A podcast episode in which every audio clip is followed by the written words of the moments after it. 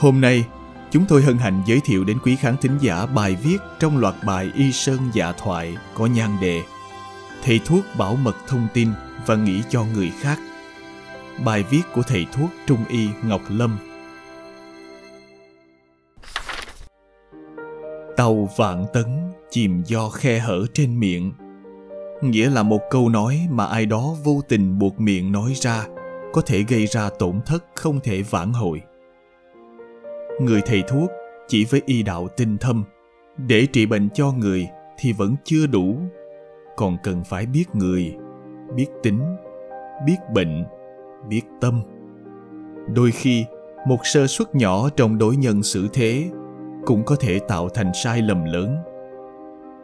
Tại các phòng khám, không hiếm những sự cố về bảo mật thông tin cá nhân khiến cho bệnh nhân oán hận.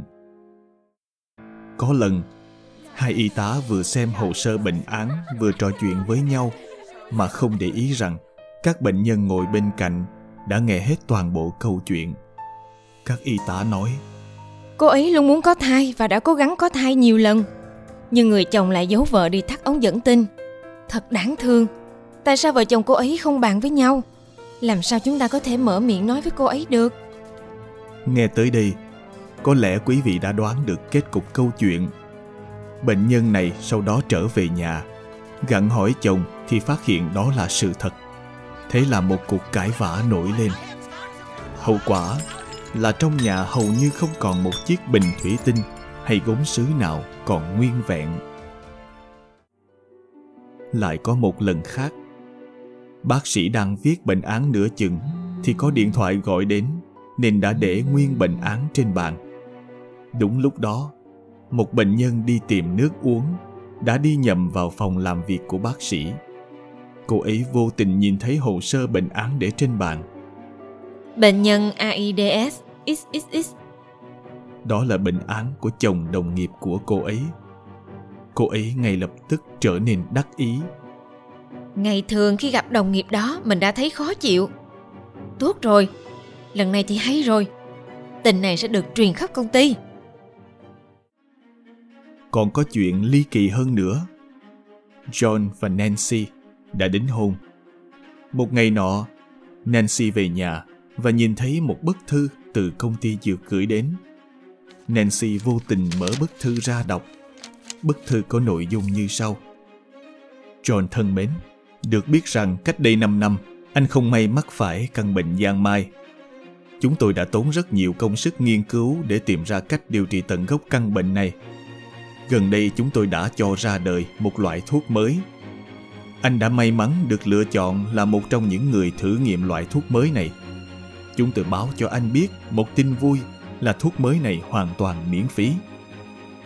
Đọc xong bức thư, Nancy vô cùng tức giận. Ngay lập tức, cô dọn hết đồ đạc của mình rời đi và chỉ để lại một lời nhắn cho John. Khi John về đến nhà, anh thấy đồ đạc trong phòng vương vãi ngổn ngang. Trên bàn là bức thư của công ty dược và lời nhắn của Nancy: Hãy mang anh cùng hôn lễ xuống địa ngục đi. Đầu óc John mù mịt rối bời. Anh không hiểu vì sao mà lá thư này được gửi đến cho anh, vì anh không có tiền sử bị căn bệnh này. Rõ ràng là tên và địa chỉ trên bì thư đều không sai. Tuy nhiên, sau khi nhìn kỹ lại phong bì thì John phát hiện phần họ bị thiếu một chữ cái. Thì ra anh trùng tên với ông John may mắn kia, vốn đã chuyển đi cách đây không lâu. Hai người trùng tên với nhau, nhưng phần họ lại khác một chữ cái. Công ty dược không biết thông tin này nên đã khiến John phải chịu oan ức. Sự việc cuối cùng cũng được làm sáng tỏ, nhưng John và Nancy đã vì thế mà chia tay nhau. Ở phòng khám, thường có những nhóm bệnh nhân cùng đến khám. Họ có thể là giáo viên cùng trường hoặc vận động viên cùng đội bóng. Họ biết nhau nhưng không bao giờ trao đổi với nhau về tình trạng sức khỏe của nhau. Trong những nhóm như thế, luôn có những người ưa ngồi lê đôi mắt, thích hóng chuyện chỗ hay, chỗ dở của người khác, hầm hở tìm trăm phương nghìn kế, vòng vo để biết chuyện đời tư của người khác nhằm thỏa mãn tâm lý hiếu kỳ của mình. Nếu thầy thuốc không chú ý, thì có thể vì một lúc không giữ mồm giữ miệng mà khiến người khác thù oán nhau. Một ngày nọ, tại phòng khám của tôi, có một bệnh nhân đang ngồi ở phòng chờ thì nhìn thấy người đồng nghiệp của mình bước ra. Cô liền hỏi tôi: "Cô ấy trông khỏe hơn trước. Cô ấy đến đây làm gì vậy bác sĩ?" Tôi biết cô ấy muốn hỏi dò tin tức, nên tôi đã trả lời một cách tế nhị: "Chị hãy thử đặt mình vào vị trí người khác xem. Lẽ nào chị lại bằng lòng cho bác sĩ thảo luận về tình trạng sức khỏe của chị với một người không thể trị bệnh cho chị?" Những bệnh nhân đến khám chữa bệnh lần đầu đều phải ký một cam kết có nội dung về bảo mật bệnh án của bệnh nhân.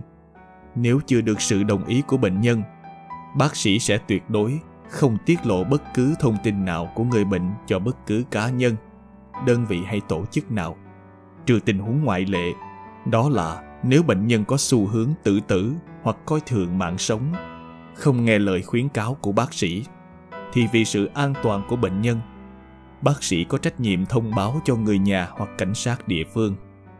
Đây chính là trách nhiệm căn bản của người làm nghề thầy thuốc, chịu trách nhiệm đối với bệnh nhân và tính mạng của bệnh nhân. Lời thề Hippocrates là một tác phẩm chuyên luận rất nổi tiếng về y đức trong lịch sử Tây Y. Trong đó có đoạn: "Tôi sẽ coi các thầy học của tôi ngang hàng với các bậc thân sinh ra tôi.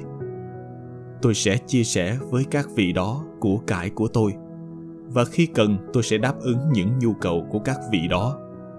Tôi sẽ coi con của thầy như anh em ruột thịt của tôi, và nếu họ muốn học nghề y thì tôi sẽ dạy cho họ không lấy tiền công mà cũng không giấu nghề. Tôi sẽ chỉ dẫn mọi chế độ có lợi cho người bệnh tùy theo khả năng và sự phán đoán của tôi. Tôi sẽ tránh mọi điều xấu và bất công.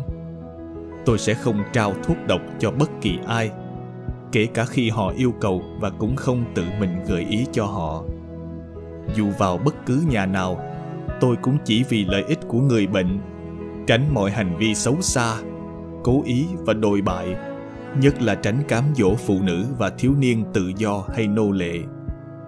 Dù tôi có nhìn hoặc nghe thấy gì trong xã hội, trong và cả ngoài lúc hành nghề của tôi sẽ xin im lặng trước những điều không bao giờ cần để lộ ra, và coi sự kín đáo trong trường hợp đó như một nghĩa vụ."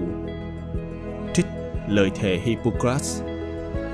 Tất cả các sinh viên y khoa ở Hoa Kỳ trước khi tốt nghiệp đều phải căn cứ theo cuốn sách đó mà viết lời tuyên thệ về phương diện chủ nghĩa nhân đạo, quan niệm đạo đức trong ngành y của mình sau khi tốt nghiệp.